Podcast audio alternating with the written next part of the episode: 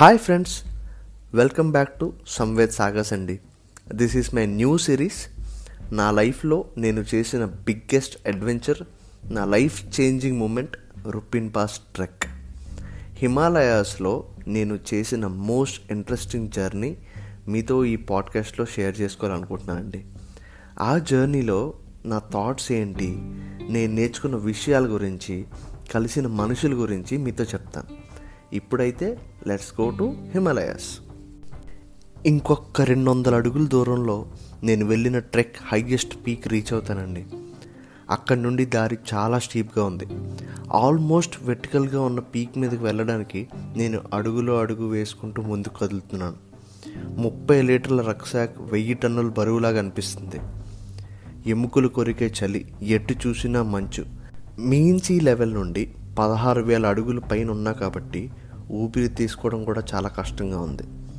నార్మల్గా మనం పీల్చే గాలిలో ట్వంటీ వన్ పర్సెంట్ ఆక్సిజన్ ఉంటుందంటండి. కానీ పదహారు వేల అడుగుల ఎత్తులో oxygen levels just eleven point four percent మాత్రమే ఉంటుందని అప్పుడే గుర్తొచ్చింది. నాకు సైన్స్ మీద అంత క్యూరియాసిటీ లేదండి. కానీ ట్రెక్కి స్టార్ట్ అయ్యే ముందు ఒక ఆర్టికల్లో చదివాను. ఊపిరి తీసుకోవడం కూడా చాలా ఇబ్బందిగా ఉందండి. ఒక అడుగు తీసి అడుగు వేయడం కూడా చాలా కష్టంగా ఉంది. రెండు నిమిషాలు ట్రెక్ చేస్తే ఐదు నిమిషాలు రెస్ట్ తీసుకుని మెల్లమెల్లగా ఆ పీక్కి చేరువవుతున్న క్షణంలో నాలో చాలా విచిత్రమైన థాట్స్ రన్ అవుతున్నాయి. అమ్మ చెప్పింది వినాల్సిందే. ఇలాంటివి మనకు వద్దురా అని. నాన్న ముందుగానే చెప్పారు. నువ్వు అనుకున్నంత ఈజీ అయితే కాదు అని.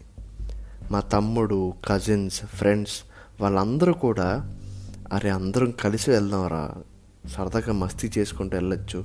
ఒకరికి ఒకరికి సపోర్ట్గా ఉండొచ్చు అని చెప్పారు. ఎందుకు వచ్చానరా బాబు? అని అనుకుంటున్న నిమిషం అది. కనుచూపు మేరలో అంతా మంచే కనిపిస్తుంది. నేను కొన్ని వేల కిలోమీటర్లు దాటి కొన్ని రోజులు పొడుగునా మంచు కొండలపై నడిచి ఆ పీక్ మీద ఐదు నిమిషాలు గడపడానికి వెళ్తున్నాను. వెనక్కి వెళ్ళే ఉద్దేశం లేదు. ముందుకు వెళ్ళే ఓపిక లేదు.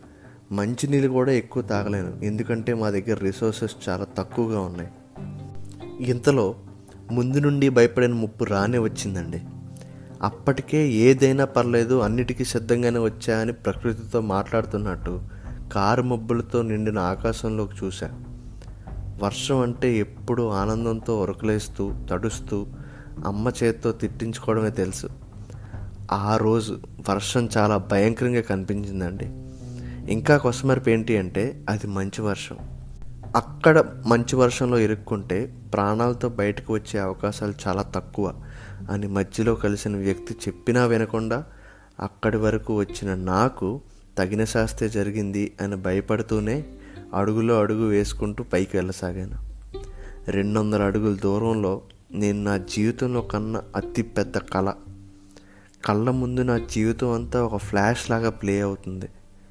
ప్రాణాలతో బయటపడితే ఏం చేయాలో అక్కడే డిసైడ్ అయిపోయాను. అసలు ఏం డిసైడ్ అయ్యాను? ఈ ప్రయాణం ఎలా స్టార్ట్ అయింది? ప్రాణాలకు సైతం లెక్క చేయకుండా నేను అక్కడ ఆ పరిస్థితుల్లో ఎందుకున్నాను?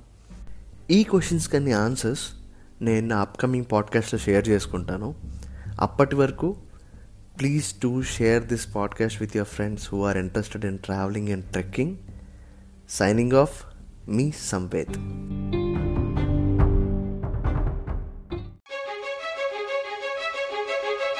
పాడ్కాస్ట్ కానీ రేడియో కానీ విన్నప్పుడల్లా అరే మనం కూడా చేయాల్సిందే అనిపించిందా?